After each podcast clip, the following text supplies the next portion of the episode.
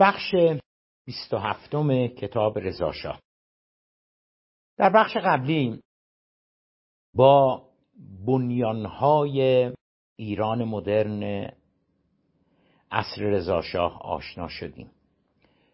نخست با افکار و آرا و جهانبینی خود رضاشاه آشنا شدیم که اساسا یک کشور مدرن از دید رضاشاه چگونه کشوری می بود دیدیم که اساس ایران مدرنی که در فاصله 1304 تا 1320 ایجاد شدند از دید رضاشاه دارای چند کلیت یا چند ویژگی مهم بود.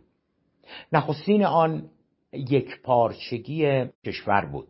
به گونه ای که یک بروکراسی مدرن ایجاد شد و آن بروکراسی مدرن که در تهران مستقر بود عملا بر تمام مملکت از نظر اجرایی حکم میراند.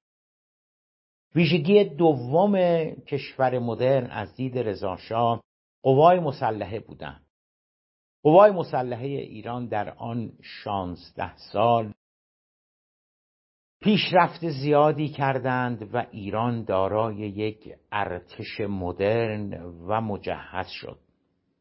اصرار و تعصب رضاشاه بر روی گسترش قوای مسلحه کشور واقعا تعجب آور و شگفتانگیز بود و ای بسا اگر سرمایه و هزینه ای که برای قوای مسلحه و امور نظامیگری هزینه می‌شد در امور آموزش و پرورش بهداشت توسعه راه های کشور صنعتی هزینه می‌شد. قطعا در بلند مدت بیشتر به نفع کشور می بود ویژگی سوم ایران عصر رضاشاه اقتصاد دولتی بود. عملا اقتصاد ایران یک اقتصاد بزرگ دولتی بود. ویژگی چهارمش یک پارچگی فرهنگی بود. همه میبایستی به زبان فارسی صحبت می‌کردن و رضاشاه اساسا به هیچ عنوان پذیرای آنچه که امروزه بهش بگیم فرهنگ های دیگر زبان کردی زبان ترکی و زبان عربی و سایر امتیازات یا حقوقی که برای اقلیت ها خواسته باشیم در نظر بگیریم اساسا هیچ جایی در کشور مدرنی که رضاشاه در صدد ایجادش بود وجود نمی داشت. همه یک زبان همه یک مذهب همه یک پرچم و چیزی به نام خورد فرهنگ نمی توانست وجود داشته باشد و بالاخره جزء دیگر یا رکن دیگر ایرانی که در زمان رضاشاه تأسیس شد توجه به فرهنگ و تمدن ایران قبل از اسلام بود فارسی کردن لغات و کنار گذاردن اصطلاحات عربی و ترکی و انگلیسی و فرانسه از زبان فارسی در دستور کار قرار گرفت و بالاخره ورود زنان به عرصه اجتماعی از جمله مهمترین ارکان ایران مدرن رضاشاه بود. حالا البته صنایع راهن دانشگاه و غیره اینها هم بودند. در این بخش می‌خواهیم با معماران دیگر عصر رضاشاه آشنا شویم. چرا که بخش عمده ای از ایران مدرنی که داره در زمان رضاشاه به وجود میآید در حقیقت محصول نگاه و فکر و درک و دانش خود رضاشاه به تنهایی نیست بلکه معماران دیگری هم دست در دست رضاشاه گذارده اند و دارن ایران مدرن را می‌سازند بنابراین کار خودمون رو در این بخش می‌خواهیم با معماران عصر رضاشاه پی بگیریم. هر قدر هم که بخواهیم در مورد مطلق بودن یا اقتدارگرایی حکومت رضاشاه بگوییم قابل انکار نیست که نظام جدید ایران مدرن لاقل در ابتداع شکلگیریش دستاورد برخی دیگر از چهرهها و شخصیتهای دیگر نیز هم بود. کسانی که با اندکی تسامح می توانیم آنان را حلقه رضاشاه بنامیم. فلواقع آنان معماران و نظریه پردازان نظامی بودند یا شدند که ما امروزه از آن به نام ایران مدرن یا ایران عصر پهلوی یاد می‌کنیم. پیشتر گفتیم که بسیاری از آنچه در دوران رضاشاه تحقق یافت جزء آرمانها و خواسته های نهزت مشروطیت بود. آرزوهایی بودند که به علت بیثباتی های بعد از انقلاب مشروطه امکان تحققشان فراهم نشده بود. خواسته های همچون بوروکراسی مدرن بهداشت و درمان تعلیم و تربیت احداث راه آهن ارتش ملی و غیره. در حقیقت خواسته هایی بودند که از دیرباز در جامعه ایران به وجود آمده بودند. در این حال اشاره به یک تفاوت میان معماران عصر رضاشاه با مشروط خواهان یا منورالفکران و روشنفکران عصر مشروطه و رهبران نهضت مشروطه ضروری به نظر می رسد مشروط خواهان بیشتر بر روی مفاهیم فلسفی و انتظاعی لیبرال دموکراسی همچون حاکمیت قانون استقرار مجلس یا نظام پارلمانتریزم آزادی بیان آزادی مطبوعات محدودیت قدرت حکومت به قانون آزادی قلم و این دست مفاهیم پای می فشردن. اما برای معماران عصر رضاشاه سازندگی کشور بود که در اولویت قرار داشت از نظر آنان سازندگی در دو بود خلاصه می شد بود اول همانطور که گفتیم سخت افزاری بود.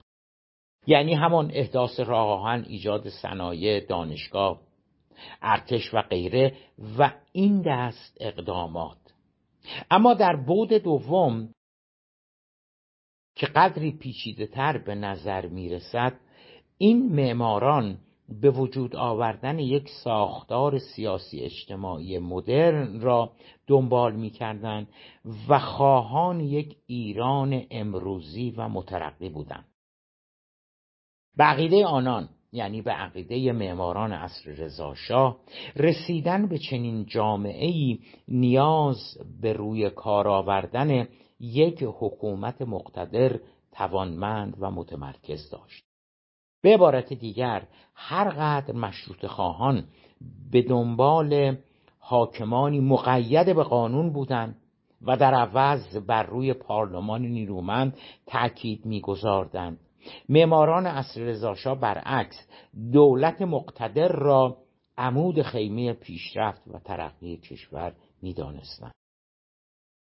و به خلاف شخصیت های لیبرالتر آن عصر همچون مصدق عشقی مدرس یا ملک و شعرهای بهار که نگرانی های از بابت تبدیل رضاشاه به یک دیکتاتور داشتند دقدقه این معماران چنین تهدیدی و چنین خطری از جانب رضاشاه نبود یا دست کم آن را خیلی مهم در نظر نمی گرفتن. شاید تجربه تلخ فقدان قدرت مرکزی در سالهای بعد از انقلاب مشروطه باعث شده بود اولویت نخست معماران عصر رضاشاه بیشتر ثبات امنیت و آرامش باشد. نه آزادی حاکمیت قانون و اقتدار مجلس. البته این را هم بایستی گفت که هیچ یک از آنان تصور نمی کردند که ماشین حکومتی نیرومندی که در صدد ایجادش بودند به کمک رضاشاه به تدریج تبدیل به حیولایی شود که سرانجام خود آنان را هم ببلد بگذارید گزارش این تغییر را تبدیل یا این تغییر و تحول را با سرنوشت مجلس به عنوان نهادی که بر گردن سلطنت جدید حق تولد داشت آغاز کنیم. مجلس پنجم که انتخابات آن قبل از تاجگذاری رضاشاه صورت گرفته بود اگرچه از دخالتهای رضاخان به عنوان رئیس الوزراء و وزیر جنگ بی نمانده بود معزالک در مقایسه با مجالسی در طی شانزده سال بعدی تشکیل شدن آزادترین و مستقلترین مجلس به شمار می‌رفت. هر قدر که از مجلس پنجم جلوتر میاییم به مجلس ششم و مابقی مجالس می‌رسیم که انتخابات آنان در زمان پادشاهی رضاشاه صورت می‌گیرد قوه مقننه بیرمقتر بی اراده تر مطیعتر و بل قربانگوتر می شود اگر منحنی استقلال مجلس را به عنوان نهادی که باید حکومت را کنترل کند و مسئولان میبایست در مقابل آن پاسخگو باشند در طی دوران رضاشاه منحنی قدرت آن را ترسیم کنیم این منحنی منظما در حال افول است. فلواقع مجلس تفاوت چندانی با قوه مجریه یا هیئت دولت پیدا نمی کند نمایندگان نیز همچون کارگزاران دولتی صرفا گوش به فرمان ملوکانه بودند تا ببینند اعلی حضرت چه اراده فرموده یا دستور دادند تا همان را به تصویب برسانند. رفته رفته پرسش از وزرا هم بیمعنا شد. چه رسد به استیزاه آنان؟ چرا که وزرا در حقیقت منتخبین اعلی حضرت بودند. هر گونه پرسش و مؤاخذه از آنها در حقیقت به معنای دست کم غیر مستقیم به زیر سوال بردن منتخبین یا وزرای اعلی حضرت تلقی می شدن. مجلس در یک کلام مطیع عوامر ملوکانه بود و در هر انتخاباتی وزارت کشور و فرماندهان لشکر زمینه راهیابی نامزدهای مورد نظر دربار را فراهم می کردن. همین روند را در مورد افرادی که حلقه رضاشاه را تشکیل می‌دادند ملاحظه می کنیم.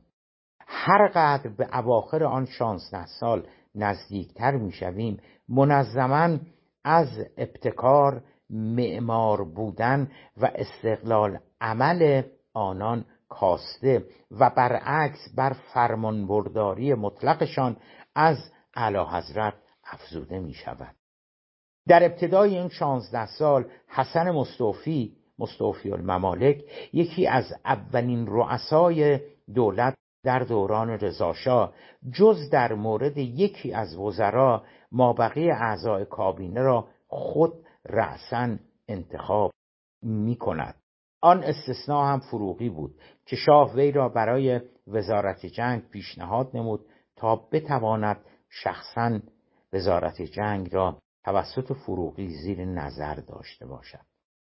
مستوفی جدای از آن که چهره بقایت و جیه المله و وطن پرست به شمار می‌رفت در عین حال شخصیت مستقلی داشت. و چندان تن به امربری و بل قربانگویی به رضاشاه نمی‌داد. او در دولتش از رجال برجسته همچون وسوق الدوله داور تقیزاده و علی نقی انصاری دعوت به همکاری کرد. کابینه مستوفی را کم و بیش یک دولت مستقل از رضاشاه می‌توان توصیف نمود. اما هر قدر که جلوتر میآییم کابینه ها وابسته تر نخست وزیران و وزرا مطیعتر بی اراده تر و جان نسارتر می‌شوند. به سالهای پایانی آن شانزده سال که می‌رسیم همه فکر و ذکر مسئولان اجراع عوامر مروکانه و حفظ جایگاهشان در قدرت است. بر همین سیاق می توان گفت که هر قدر از ابتدای آن شانزده سال به انتهایش نزدیک می شویم نوآوری، خلاقیت، پیشرفت و ترقی کشور کاهش مییابد. چون تنها رأیی که وجود داشت از آن پادشاه بود و معماران ایران نوین یا از میان رفته بودند یا در حبس و حصر و تبعید به سر می بردند یا در بهترین حالت همانطور که پیشتر گفتیم خانه نشین شده بودند. مردان رضاشاه چه کسانی بودند؟ معماران نظام رضاشاهی چه کسانی بودند؟ از جمله برجسته ترین آنان میبایستی از علی اکبر داور محمد علی فروغی حسین کازمزاده عبدالحسین تیمورتاش حسین علا قاسم سور اسرافیل سید حسن تقیزاده علی دشتی حسن علی قفاری یا معاون الدوله فرج الله بهرامی دبیر اعظم علی اکبرخان سیاسی و بسیاری چهره های دیگر نام برد. برخی از آنها بدون تردید سهم بیشتری در بنای ایران اصر رضاشاه داشتند و برخی هم کمتر. نقش بعضی در نوسازی و ساخت صنایع بود و بعضی دیگر در حمل برخی از آنان بخشای بوروکراسی دولت مدرن را طراحی کردند و برخی در ایجاد ارتش مدرن و قوای مسلحه نقش آفرینی نمودند. تعدادی از آنها بر بنیانهای فرهنگی و اجتماعی ایران جدید اثر گذاردند.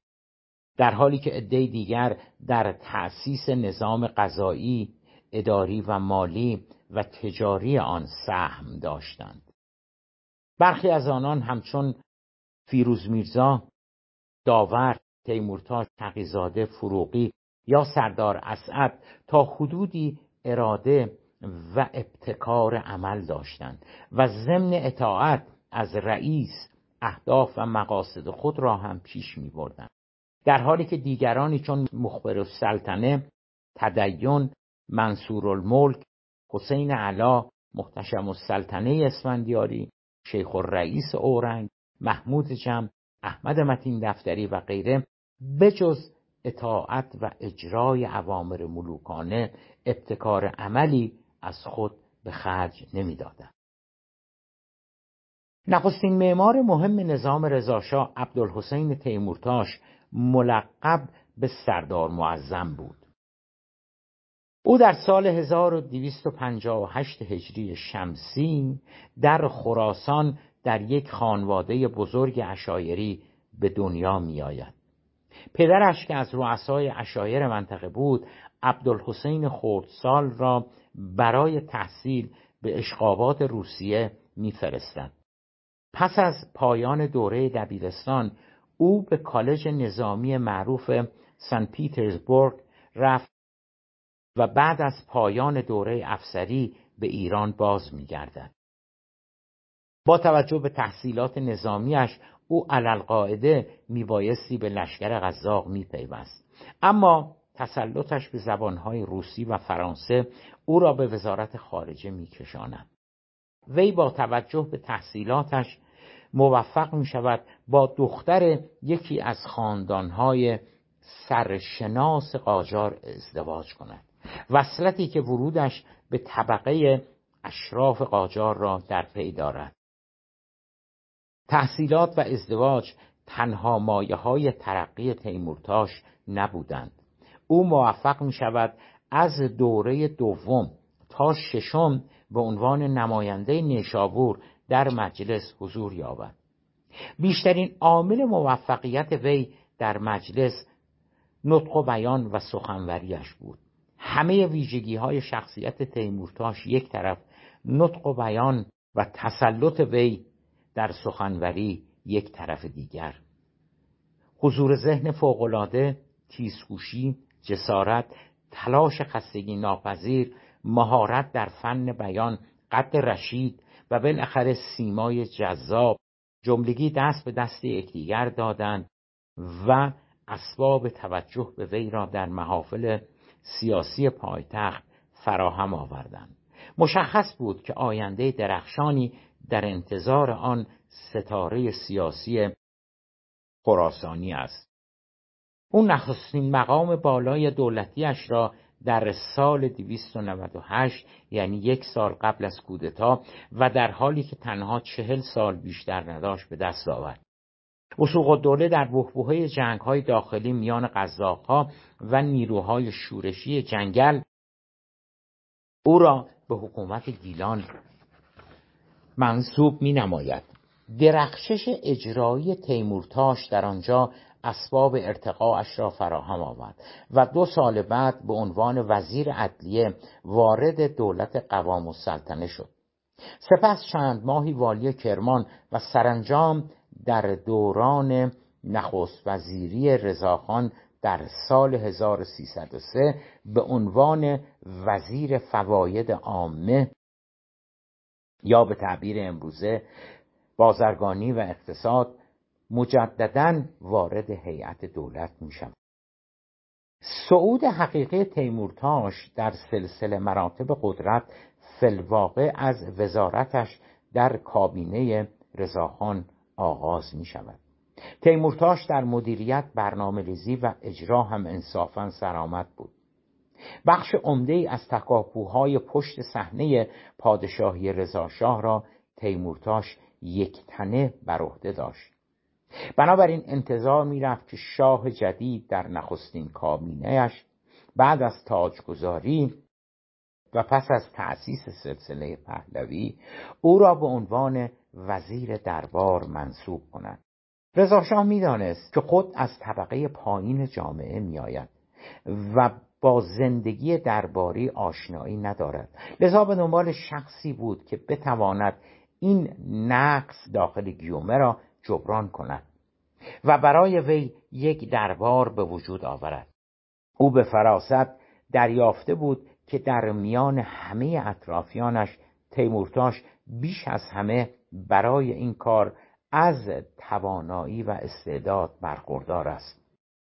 او جدا از آن که در جریان تشکیل مجلس مؤسسان و دیگر تحولات منجر به پادشاهی رضاشاه لیاقت و تواناییهایش را نشان داده بود. در این حال نسبت به بیش از هر کس دیگری هم نسبت به رضاشاه وفادار بود. از نظر رضاشاه تیمورتاش یک امتیاز مهم دیگری هم در مقایسه با بسیاری از رجال و اشراف قاجار داشت.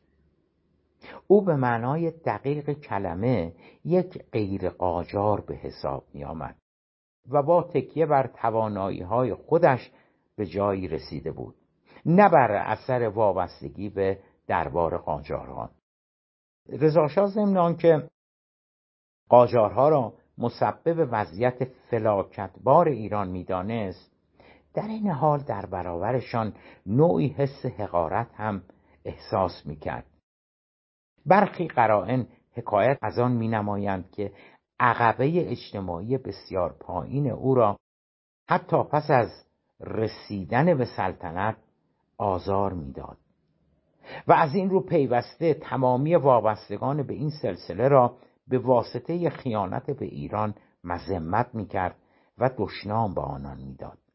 حالان که در کران کسانی چون احمدشاه و اطرافیانش که چندان درد خدمت به وطن نداشتند رجال وطن پرستی چون مصدق فروغی مصطفی الممالک گیرنیا از فرمان فرمان نیز در میان قاجارها کم نبودند که انصافا وطن پرست و به دنبال پیشرفت کشور بودند. آنچه که گمانها در این مورد را تقویت می کند حرس و اشتهای سیری ناپذیر بیمارگونه ای است که رضاشاه در تصاحب املاک و باغات داشت. که بعدا به این موضوع بیشتر خواهیم پرداخت. به هر حال یکی از دلایل نزدیکی تیمورتاش به شاه این واقعیت بود که اصل و نسب تیمورتاش به قاجارها که مایه رنجش و احساس تحقیر رضاشاه بودند نبود. بنابراین او می توانست درباری کاملا متفاوت از دربار قاجارها برای سلسله پهلوی به وجود آورد. نقل قول رضاشاه بسیار اشتیاق داشت درباری همانند دربار اروپایی ها داشته باشد. افراد دوروبرش را که با هم سنجید تیمورتاش تنها کسی به نظر رسید که می توانست دربار را بر الگوی دربارهای اروپایی ها و نه به سبک قاجارها سازمان دهد. تیمورتاش آدمی بی اندازه جذاب بود که در این حال می توانست بسیار سختگیر هم باشد و انضباط لازم را که مورد توجه زیاد رضاشاه بود در اداره امور دربار به کار بگیرد. وی در آکادمی نظامی پرحیثیت سن پیترزبورگ درس خوانده بود که این هم حتما بر رضاخان اثر نهاد. سواد فرانسه و روسی او بسیار به درد می‌خورد. تیمورتاش در این حال سخنران زبردست و مردی خوشبیان نیز می بود به نقل از کتاب غنی صفحه 381 سردار معظم فقط یک دربار جدید برای رضاشاه ایجاد نکرد. او عملا دست راست رضاشاه و در سالهای بعدی تنها راه دستیابی به پادشاه بود. نخست وزیران وزرا و نمایندگان مجلس به تدریج مطیع او شدند. شاه رسما می گفت قول تیمورتاش قول من است و تقریبا در هر زمینه اختیار تام به وزیر دربارش داده بود حتی سفارتخانه ها نیز می دانستند که راهی بجز تیمورتاش برای دسترسی به رهبر جدید و مقتدر ایران وجود ندارد سفارت انگلستان بالاخص از جایگاه و نقش وزیر دربار همه کاره و با نفوذ ابراز ناخرسندی می کرد. تیمورتاش در ابتدا روابط دوستانه با نورمن داشت. اما وقتی بعد از کودتا سیدزیا او را بازداشت کرد با توجه به روابط نزدیک سیدزیا و سفارت انگلستان تیمورتاش آن رفتار را از چشم انگلیسی ها دید و مناسبتش با آنها سرد و تیره شد. برعکس انگلیسی ها روابط تیمورتاش با روسها بسیار گرم و صمیمانه بود.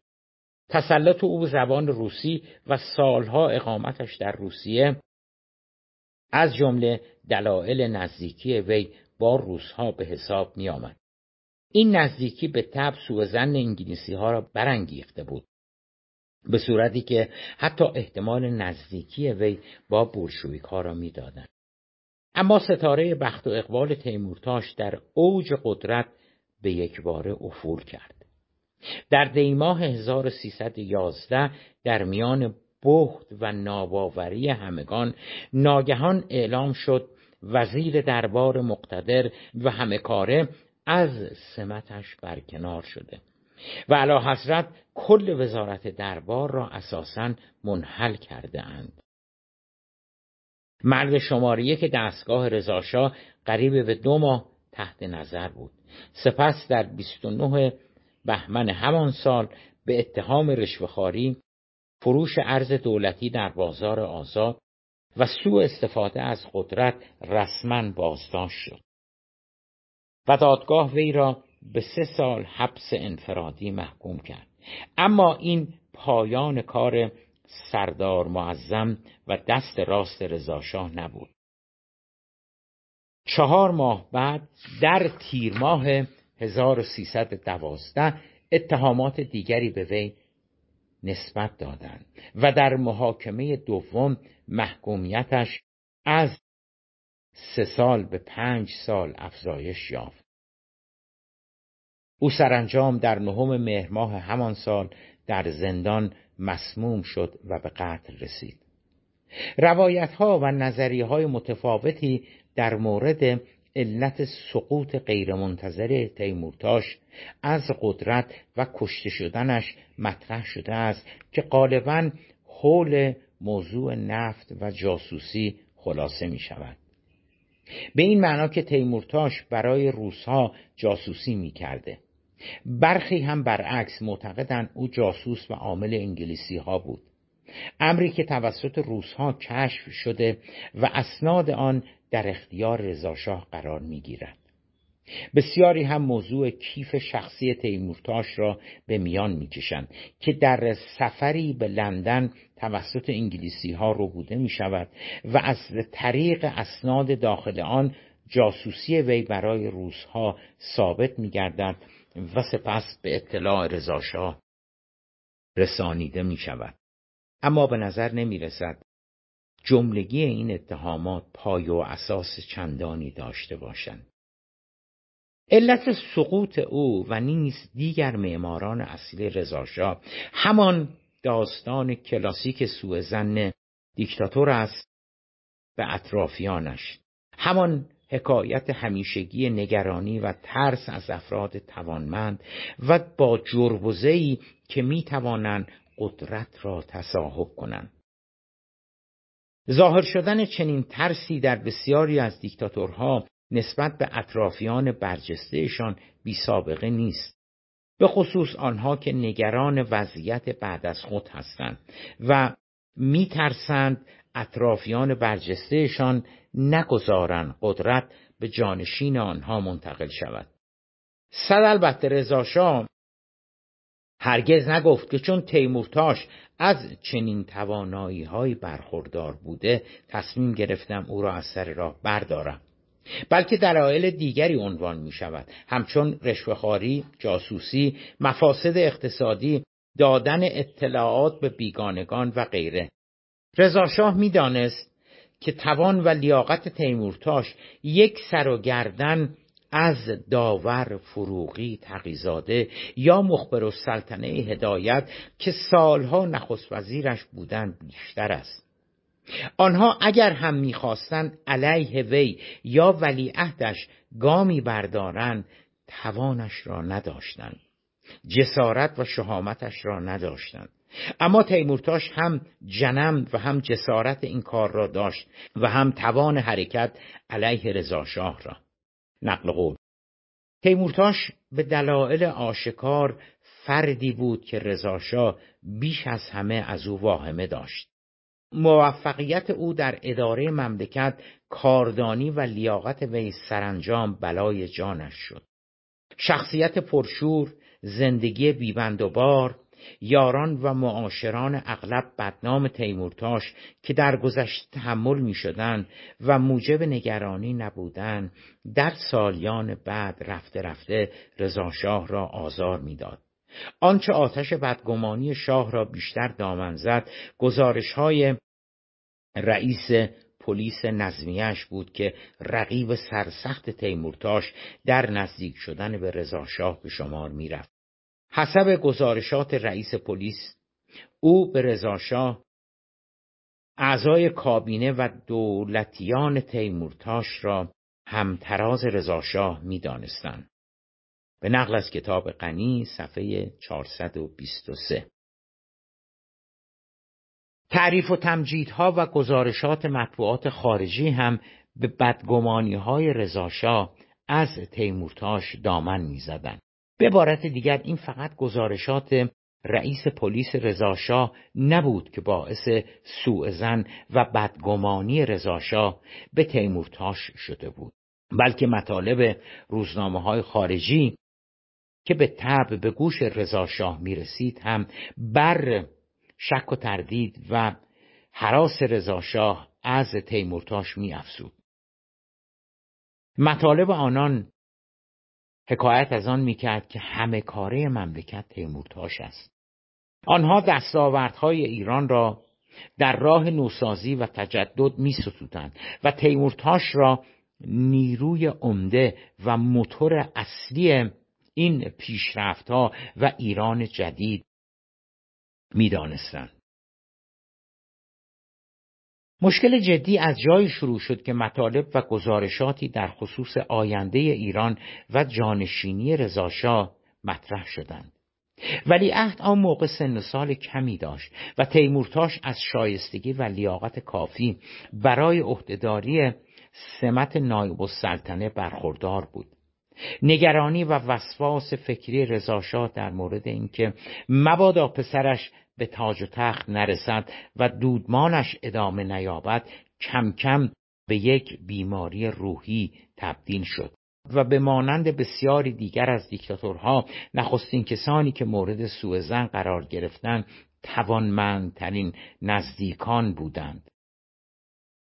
بدین لحاظ هیچ کس به اندازه تیمورتاش در قد و قواره قربانی نمی گنجید. لذا هشت ماه بعد از برکناری و بازداشتش رضاشاه او را در مهر ماه 1312 برای همیشه از صحنه خارج کرد تا خیالش از بابت وی و درد و سرهایی که ممکن است و تهدیداتی که ممکن است برایش بعدها به وجود بیاورد راحت شود. تیمورتاش تنها قربانی سوء زنهای رضاشاه نبود. نصرت و دوله فیروز و سردار اسعد بختیاری هم که هر دو از ستونهای مهم نظام رضاشاهی بودند همین سرنوشت را پیدا کردند. نصرت دوله فیروز از زمان تشکیل نخستین کابینه رضاخان در سال 1303 از نزدیکان وی به شمار می‌رفت. او بعد از تاجگذاری هم در تمام کابینه ها حضور داشت و از بازوهای توانمند اجرایی نظام جدید محسوب می‌شد. در زمستان 1308 شورشهایی توسط قبایل جنوب در فارس اتفاق افتاد و رضاشاه که از مدتی پیش نسبت به نصرت و دوله زنین بود او را طراح آن ناآرامی ها معرفی کرد فیروز در اردیبهشت سال بعد بازداشت شد. نصرت دوله یکی از نزدیکان و یاران صمیمی تیمورتاش به شمار می‌رفت. اما تیمورتاش موفق شد رضاشاه را مجاب کند که علیرغم نزدیکیشان در آن اتهامات هیچ همکاری با وی نداشته است. تردیدهایی که در ماجرای بازداشت فیروز متوجه رضاشاه شد بر نگرانی های رضاشاه افزود. نگرانی از باب اینکه برخی از نزدیکانش ممکن است به دنبال سرنگونی او و تصاحب قدرت باشند. به جز گزارشات نظمیه و اعترافات برخی از متهمین که معلوم نبود تحت چه شرایطی آن اتهامات گرفته شده بود هیچ شواهد و مدارکی در مورد دست داشتن نصرت دوله در توطعه علیه رضاشاه وجود نداشت. با این همه شاه همچنان به فیروز زنین بود و وی را در زندان نگه داشت تا آنکه سرانجام در دیماه 1316 او را هم همچون تیمورتاش به قتل رسانید معمار بعدی عصر رضاشاه که او هم به سرنوشت تیمورتاش و نصرت دوله دچار شد جعفر قلی خان سردار اسد بختیاری بود سردار اسد نیز به مانند نصرت دوله از اوایل قدرت یافتن رضاخان از همراهان وی به حساب می آمد. او بعد از تاجگذاری مسئولیت وزارت پست و تلگراف را بر عهده گرفت و در دولت رضاشاه که در خرداد 1306 به ریاست مخبر سلطنه هدایت تشکیل شد. به خواست رضاشاه به مدت شش سال وزارت مهم جنگ را اداره کرد. با توجه به اهمیتی که رضاشاه برای قوای مسلحه قادر بود سردار اسعد نقش زیادی در سازماندهی تجهیز و گسترش ارتش جدید در نظام رضاشاهی ایفا کرد. اما دفعتا در 26 آبان 1312 و در میان بحت و شگفتی همگان بازداشت شد. اتهام او نیز تبانی در نقشه قتل رضاشاه بود.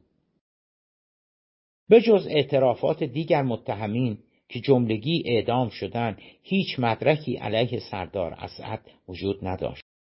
او نیز شش ماه بعد بعد از بازداشت و در فروردین 1313 در زندان کشته می شود. سردار اسد جدای از تلاشا و تأثیرش در شکل دهی به نظام رضاشاهی به عنوان رئیس ایل بختیاری هم خدمات ارزندهی در جلوگیری از تمرد و تقیان بختیاری ها علیه رضاخان و رضاشاه بعدی نموده بود علی اکبر خان داور دیگر معمار مهم عصر پهلوی است که به دست خودش در میانه راه از این قطار پیاده گردید. او که از بانفوسترین و برجسته مردان رضاشاه به شمار می آمد پس از قریب به یازده سال اقامت در سوئیس و تحصیل در رشته حقوق چند ماه بعد از کودتا در سال 1300 به ایران بازگشت. داور که از خانواده مرفه می آمد به مانند تیمورتاش در نتیجه وصلت با یکی از خانواده های سرشناس قاجار راه ترقی سیاسی برایش هموار می شود.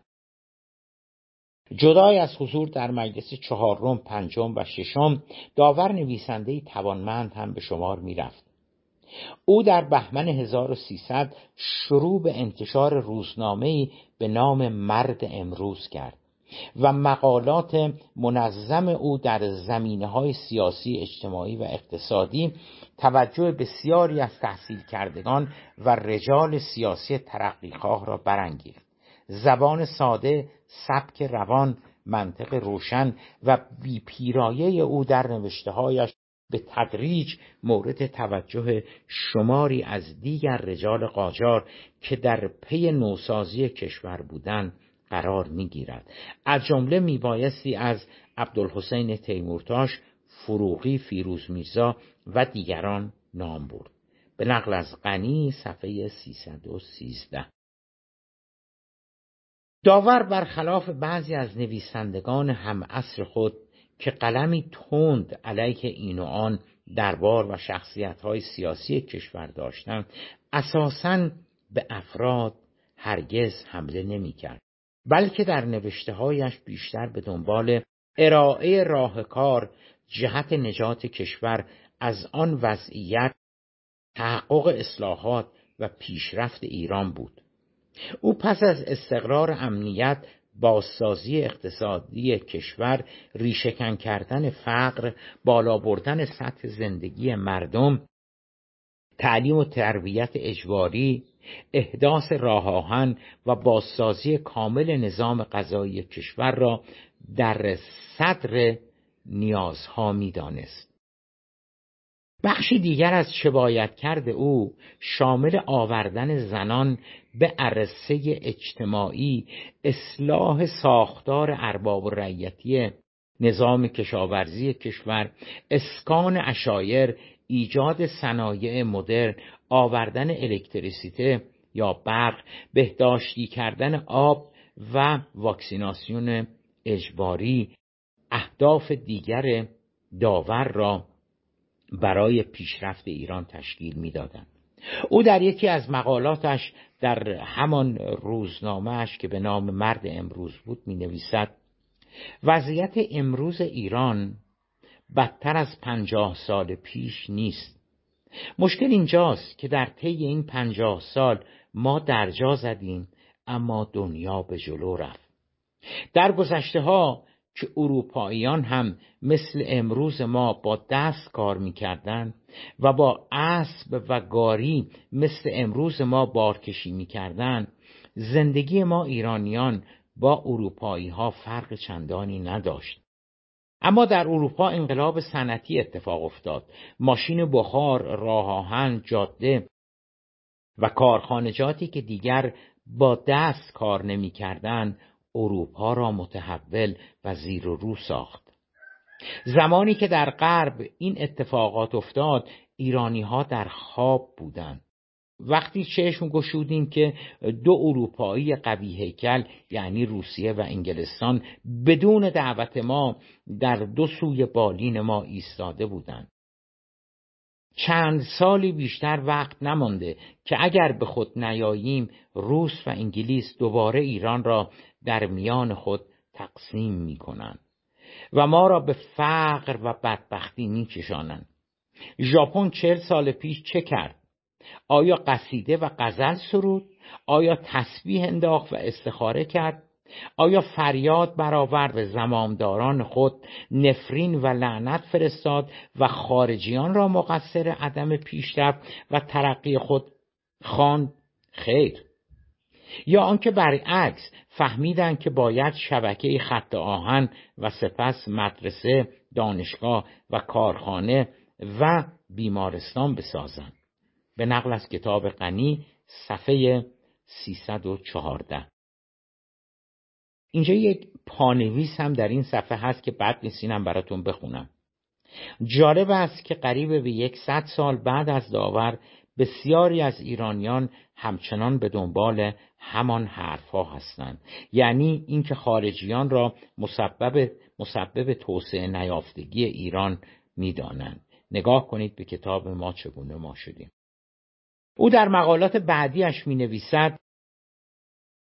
مادام که خود را وقف یک انقلاب اقتصادی بزرگ نکنیم چیزی به حرکت در نمی آید و تغییری صورت نمی گیرد و ما همچنان ملتی فقیر گرسنه بیسواد و ژنده پوش باقی خواهیم ماند.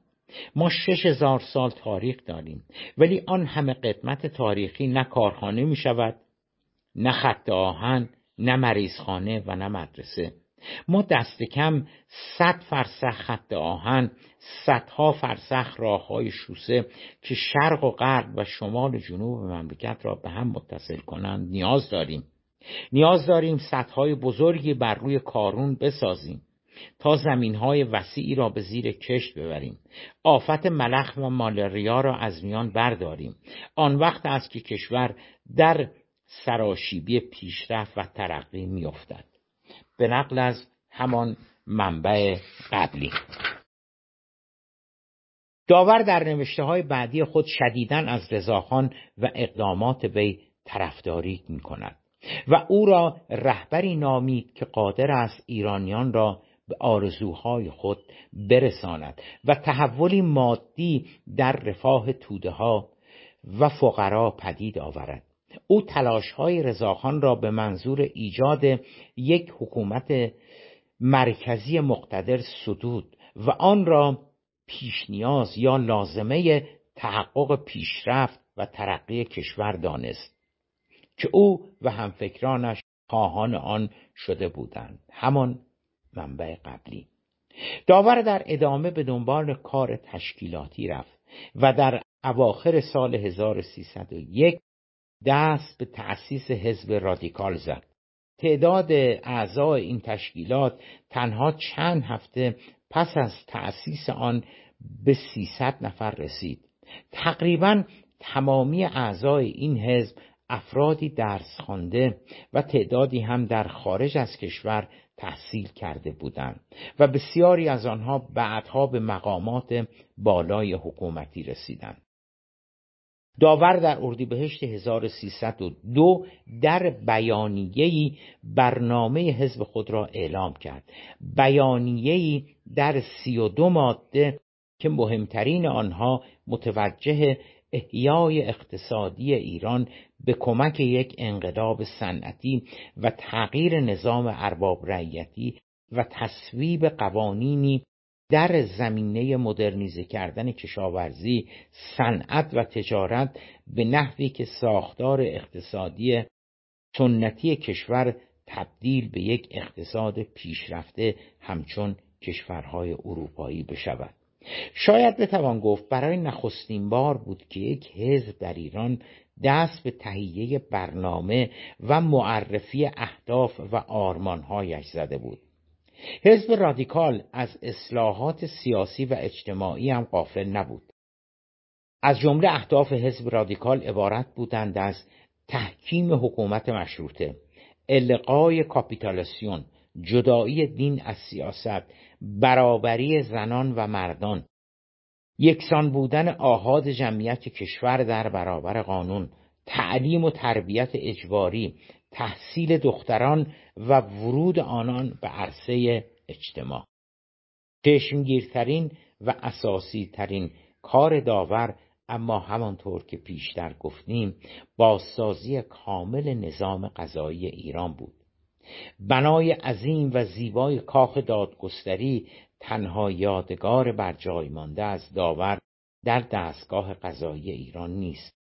او از صدر تا زیل این نظام را دگرگون ساخت و به جای دادگاه های شرعی و عرفی که در بسیاری از موارد نه تعریف مشخصی از جرم داشتند نه از یک آین دادرسی مشخص و به اصطلاح وحدت رویه برخوردار بودند نه در آنها چیزی به نام تفهیم اتهام انجام می گرفت نه شخصیتی به نام وکیل مدافع را به رسمیت میشناختند نه خبری از دادگاه تجدید نظر و هیئت منصفه داشتند و نه هیچ که از اسباب دیگری که امروزه بنای نوین نظام قضایی ایران را البته در بخش دادگستری تشکیل می‌دهد.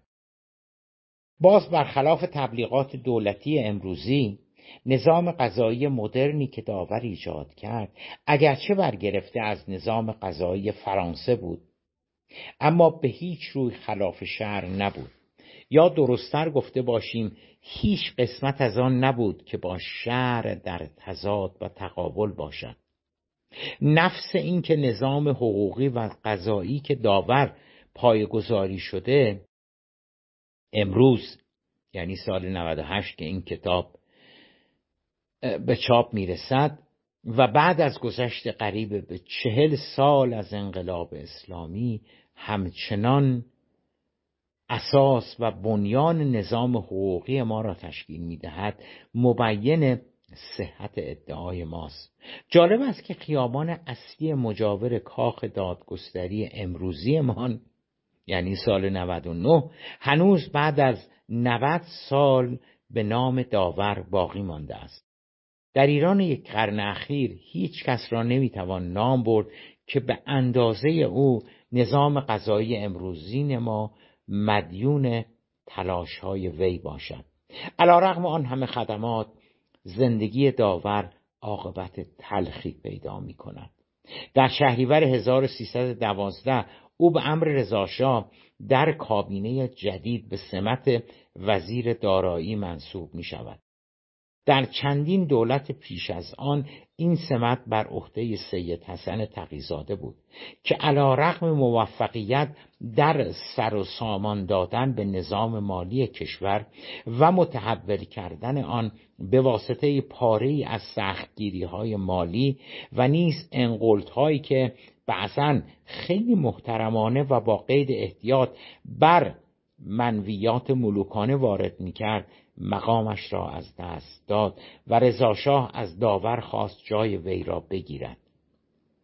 داور هرگز نه و نمی شود به علا حضرت نمی گفت و تسلطش به حقوق باعث می شد همواره برای تأمین منویات ملوکانه یک راه حل قانونی پیدا کند.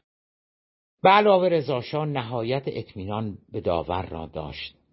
اما در این مقام داور به واسطه تخصیص مقداری ارز موجبات دلخوری اعلی حضرت را فراهم می آورد به صورتی که داور از رضاشاه فحش می شنود با اینکه بددهنی های شاه نسبت به نزدیکان امری عادی شمرده می‌شد آن دشنام بر داور بسیار گران می آید و همان شب یعنی 21 بهمن 1315 داور علا رقم یک عمر خدمت در سن پنجاه و یک سالگی با خوردن تریاک به زندگیش پایان میبخشد.